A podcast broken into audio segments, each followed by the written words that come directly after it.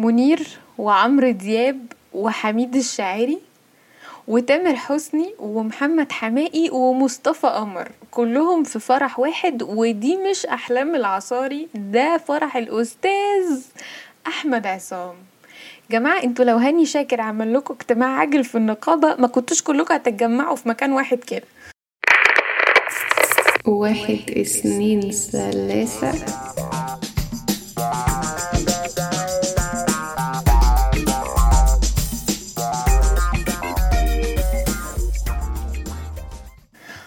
عدنا إليكم من جديد أعزائي المستمعين والمستمعات في حلقة جديدة من بودكاستكم المتواضع. فاهم قصدي؟ جماعة مين هو أحمد عصام؟ مين هو أحمد عصام؟ الحقيقة يا جماعة إن أنا ما عملتش أي research وإن ده حقيقي نتاج مجهودي أنا ك podcast host ها؟ أحمد عصام هو آه، دي جي أيوه حصل. أحمد عصام من حوالي كده نقول 12 13 سنة مثلا طلع مع تامر حسني في فيلم نور عيني. فاكرين يا جماعة الواد اللي اتقفش في اللجنة بمخدرات وحاجات في, في الطربوش بتاعه؟ ده كان أحمد عصام. أيوه حصل. ودي كانت أول مرة يمثل وهو صاحب تامر حسني الأنتيخ تقريبا مش عارفة. آه بس. وبعد كده مثل في حاجات كتير قوي الصراحة يعني. أنا بس إيه حسيت إن أنا ممكن أجيب لكم علامة من العلامات اللي ضحكتني للراجل ده. آه هو إيه بقى؟ هو تقريبا أجمد دي جي في مصر. عارفين يا جماعة يعني إيه دي جي؟ أنا مكنتش أعرف الحقيقة واضطررت أعمل اضطررت اضطريت أعمل آه research ك podcast host بقى وكده و researcher بقى وكده عشان أعرف يعني إيه دي جي أساسا إيه معناها disc jockey أنا مش عارفة يعني إيه برضو disc jockey بس يعني ان هو الشخص اللي بيلعب بقى المزيكا ال recorded وكده. Anyways الأستاذ أحمد عصام ده يا جماعة فعلا من أجمد ال DJs في مصر وبيعمل أفراح المشاهير دايما. يعني دايما تلاقيه كده في في الخلفية في أي فرح جامد. ده بجد مش هزار. ومن الحاجات الجامدة قوي اللي عملها في مصر اليومين اللي فاتوا إن هو عمل ال fireworks اللي تع... اللي هو ال show بتاع ال fireworks اللي اتعمل ليلة راس السنة عند برج القاهرة. ودي تقريبا كانت حاجة أول مرة تحصل. يعني هو حب ياخد لقطة كده زي اللي بيحصل في برج خليفة وكده في في دبي وعمل عندنا اللقطة دي بس هو لسه ما خدش الصيت قوي. إلا إنه يعني يا جماعة حد جامد. هو الراجل ده حد جامد. يعني إحنا رحنا جينا الناس دي كلها أصحابه. لا هو مش دافع لهم الناس دي معزومة. كل الناس دي كانت معزومة على الفرح. Anyway حصل. كل اللي إحنا شفناهم دول معازيم. ومن هنا بقى يا جماعة أنا جاتلي فكرة الحلقة. الحقيقة يا جماعة أنا عندي هواية كده إن أنا أحب أبحث في الماورائيات يعني الناس المزيكاتية دول بيطلعوا لنا الأغنية مثلا تلات أربع دقايق بالكتير قوي. أنتوا عارفين دلوقتي الأغاني ما بقتش بتتعدى يعني الإيه التلات أربع دقايق بالكتير قوي يعني. قديما يمكن الموضوع كان كبير شوية والأغاني بيبقى لازم ليها حفلات و... والأغنية ممكن توصل لساعة وحاجات كده.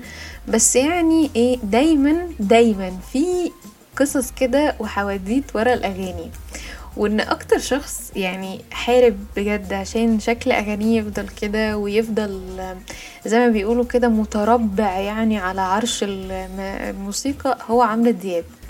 لو ركزتوا كده يا جماعة عمرو دياب ده هو أول أول حد فتح باب المزيكا دي أو باب مزيكة الفيديو كليبس زي ما كان مفيد فوزي الله يرحمه بيسميها. مفيد فوزي ده جلد عمرو دياب جلد. يا لهوي يا لهوي ده كان بيهزقوا عيني عينك يعني عارفة؟ حد يمسكك كده يقولك إيه أنت فاشل أنت مش موهوب يعني هو قالها له بكل الطرق الحقيقة. حتى لما استضافوا لما مفيد فوزي استضاف عمرو دياب في برنامج مرة أخدت بالي يا جماعة إن هو ما خدوش يعني ما استضافوش في مكان مقفول مثلا وقعدوا كده لأ ده كان مستضيفه على الواقف كده اللي هو خدوا كده يتمشوا شوية ويكلموا كلمتين كده نصيحة أخوية يعني اللي هو بقول لك إيه ما تبطل غنى. بجد مش هزار. الراجل ده يعني بجد جلد عمرو دياب يعني جلد ما وراه جلد يعني حاجة فظيعة. بس ومع ذلك يعني عمورة استمر. عمورة لسه متربع على قشر المزيكا زي ما إحنا شايفين. بس هو ما فتحش الباب ده لوحده. هو فتحه هو حميد الشاعري. لأن هما الاتنين تقريبا نزلوا أول أغاني ليهم سنة يعني أوائل الثمانينات حوالي تقريبا سنة 83 مثلا. تخيلوا المزيكا دي مثلا ابتدت أو شكل الموسيقى اللي إحنا لسه بنسمعه لحد النهارده ده ابتدى سنة 83 في حين إن المزيكا اللي كان بيحارب عشانها مفيد فوزي انتهت تقريبا سنة سبعة وسبعين لأن ده التاريخ اللي مات فيه العندليب آه، عبد الحليم حافظ. وإنه ورا موت عبد الحليم وأم كلثوم كانت يعني زي ما نقول سقطة كده زمنية في حاجات كتير زي إنهم في أغاني اوريدي اتعملت لهم وهم ما غنوهاش. يعني عندنا مثلا أم كلثوم. الحقيقة أم كلثوم كانت فريدة قوي من نوعها يعني ومن أكتر الناس اللي أثروا في الموسيقى العربية. لأن أم كلثوم مش بس كانت مغنية أم كلثوم كان ليها علاقات سياسية وعلاقات وطيده جدا مع ناس كبيرة في الدولة. وإن نكسة سبعة وستين أم كلثوم هي أكتر حد كان بيساعد مصر وكان متأثر بفكرة النكسة يعني. فهي راحت وعملت حفلات في دول الخليج العربية علشان تجيب فلوس وتدخلها لمصر. وزي ما هي كانت جامدة كده يعني في علاقاتها السياسية أو عندها علاقات وطيدة كده مع ناس مهمة في الدولة هي برضو كان ليها علاقات يعني عميقة جدا مع الناس اللي بيشتغلوا معاها. وكان مشهور جدا عنها وقتها إن في ناس كتير قوي من اللي بيشتغلوا معاها بيحبوها وعايزين يتجوزوها. وكان أشهرهم أحمد رامي اللي يا عيني فضل يحب فيها ويكتب لها في أغاني حب تغنيها وتنجح هي وهو متخربع عاطفيا في الخلفية. لحد عيني ما الراجل قرر يموف أون الحمد لله وربنا كتبها له كده واتجوز. تسكت هي؟ خافت خافت جدا وقررت إن هي لازم تروح تزوره وتضمن إن هو يفضل معاها طول الوقت حتى وهو متجوز. مما أدى إلى إن يا عيني الراجل الغلبان راح كتب لها أغنية تانية وسماها جددت حبك ليه. أيوه حصل. ويذكر ويحكى إن أحمد رامي طول حياته تقريبا فضل لابس لحد ما مات يعني. فضل لابس الخاتم اللي أهدته ليه أم كلثوم وإنه كان معلق في أوضته صورة ليها حتى وهو متجوز. عارفين يا جماعة ده معناه إيه؟ إن أم كلثوم كانت توكسيك أيوه حصل. بس يعني ده ما يمنعش الصراحة إن هي عملت أجمد ألحان على مر التاريخ. الصراحة يعني, يعني كفاية إن أنا بحبها مش هقول أكتر من كده. الحقيقة يا جماعة إن وفاة الست أم كلثوم على قد ما هي كانت حزينة جدا على حد زي سيد مكاوي إلا إنها كانت كده فتحة خير على ناس تانية. زي مين؟ زي الست وردة لأن السنة اللي ماتت فيها أم كلثوم كان المفروض إن سيد مكاوي شغال على لحن اسمه أوقاتي بتحلو اللحن ده كان المفروض إن هي تعمله لكن للأسف الوفاة حصلت. تقوم بقى الست وردة في قعده صفا كده بعد وقت من بعد مرور وقت يعني من وفاة أم كلثوم تتكلم مع سيد مكاوي في الموضوع وبعد أربع سنين من وفاة الست أم كلثوم تنزل وردة لحن أوقاتي بتحلو اللي كان معمول لأم كلثوم. ومن هنا تبدأ نجومية ورده مش معناه إن هي ما كانتش معروفة من قبلها. لا دي كانت معروفة كويس جدا وكانت عاملة مشاكل لعبد الحليم كمان. ومش هي بس اللي كانت عاملة مشاكل الحقيقة في نفس السنة تقريبا حصل مشكلة كبيرة بين عبد الحليم وبليغ حمدي. بس يعني نقدر نقول عن لحن أم كلثوم ده إن هو من أهم الألحان اللي حصلت في تاريخ وردة. لكن فعليا هي كانت حد مشهور جدا في الوقت ده وكانت منافسة شديدة جدا جدا لعبد الحليم. إيه بقى اللي حصل بين بليغ حمدي وعبد الحليم؟ الحقيقة إن عبد الحليم وبليغ كانوا صحاب جدا جدا وكانت يعني صداقتهم درجة أولى. عبد الحليم كان بيقدس الصداقة دي جدا وكان شايف إن هما المفروض يستغلوها أحسن استغلال في إن هما طول الوقت يكونوا بيشتغلوا مع بعض. في الوقت ده بليغ كان شايف العكس وكان لما بيجيله فرصة شغل مع حد تاني كان بيروح ويشتغل. فعبد الحليم كان بيشوف إن دي خيانة وإن أنت ما ينفعش تسيبني وتتخلى عني. وزي ما تقولوا كده بقى بدأ يتقمص منه ويشوف إنه لأ ما ينفعش تعمل كده لأ مش هيحصل لأ مش عارفة إيه. لحد ما بدأ يحصل بينهم مشاكل فعلية أدت إن هم بطلوا يشتغلوا مع بعض. برغم المشاكل دي كلها بليغ كان شغال ساعتها على لحن مهم جدا. كان بيعمله لعبد الحليم اسمه هو اللي اختار وكان عمال يحاول إن هو يحل مشاكله مع عبد الحليم علشان ينفذوا المشروع ده سوا. لكن عبد الحليم عند وقرر إن هو مش هيشتغل تاني مع بليغ في الوقت ده برضو ظهرت في حياة عبد الحليم قارئة الفنجان الحقيقية. في حياة عبد الحليم كان الست مرجانة الست مرجانة اللي كانت بتقرا له الفنجان وبتقوله باللي هيحصل. هي اللي قالت له إن هو هيكون نجم ومحبوب وهي برضو اللي قالت له أو اتنبأت له بطلاقه هو وسعاد حسني الوجع الأعظم في حياة عبد الحليم.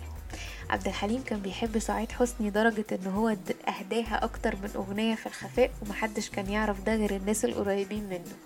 بعد ما ظهرت في حياته الست مرجانة تاني وقالت له إن هو هيعيش وجع عظيم وتقريبا حياته هتنتهي بسببه اللي هو مرضه يعني.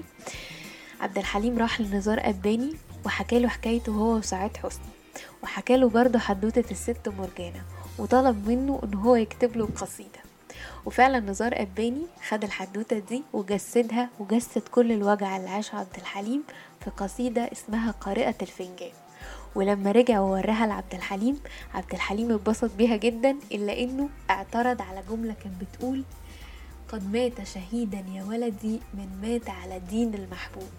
وكان شايف إن الجملة دي المفروض تتغير إنها تبقى من مات فداء للمحبوب وإن هو بكده يبقى بيرثي قصة حبه لسعاد حسني وبينهيها بأكتر شكل هو شايف إن هو ضحى بيه. وفعلا نزار عمل اللي هو قاله. اللي حصل بقى إن يوم عرض الأغنية بتاعت قارئة الفنجان دي اللي هو يعني زي ما تقولوا البريمير بتاع الأغنية في حفلة ساعتها عبد الحليم كان متحمس جدا إلا إنه أول ما بدأ يغني الأغنية الناس هاجت وبدأت تشتم فيه وتسقف وتصفر وتقطعه بكل الطرق الممكنة. ساعتها عبد الحليم اتضايق جدا وقال كلام كتير في الصحافة يخص الموضوع ده. والناس بقى القريبين منه قوي يعني عرفوا إن هو بيتهم بشكل واضح يعني وردة. وبليغ حمدي إن هما اللي باعتين الناس دي عشان يبوظوا له الحفلة ويغطوا على الأغنية الجديدة اللي هي كانت جامدة جدا يعني. وفوق الاكتئاب حصل اكتئاب. وبدل ما إحنا بنحاول نداوي جراح سعاد حسني بس بقينا بنحاول نداوي جراح كتير قوي الحقيقة ما كناش ملحقين يعني. والحقيقة انه مش بعد قارئة الفنجان بكتير يعني آه العندليب عاش العندليب اتوفى تقريبا بعدها بسنة.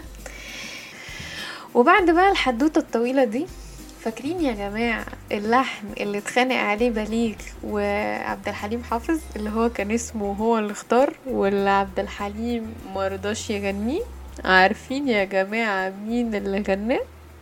هاني شاكر.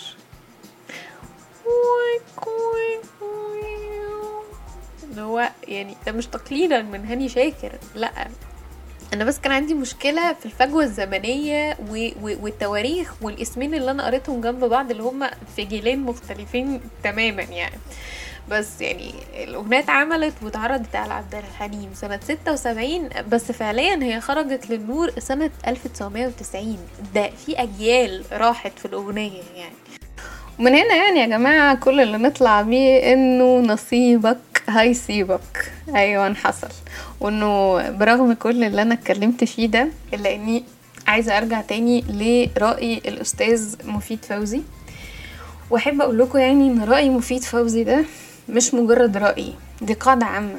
قاعدة عامة للأجيال القديمة اللي صعب عليها شوية إن هي تفهم أي نوع مزيكا جديد لأن المزيكا فعليا بيقال انها اتعملت حتى تكون طربية لكن الموسيقى كانت وستظل لون من ألوان الفنون. وأي حاجة بتحمل لقب الفن إذا هي بتحمل إمكانية الاختلاف وإن مفيش حاجة تبقى زي التانية.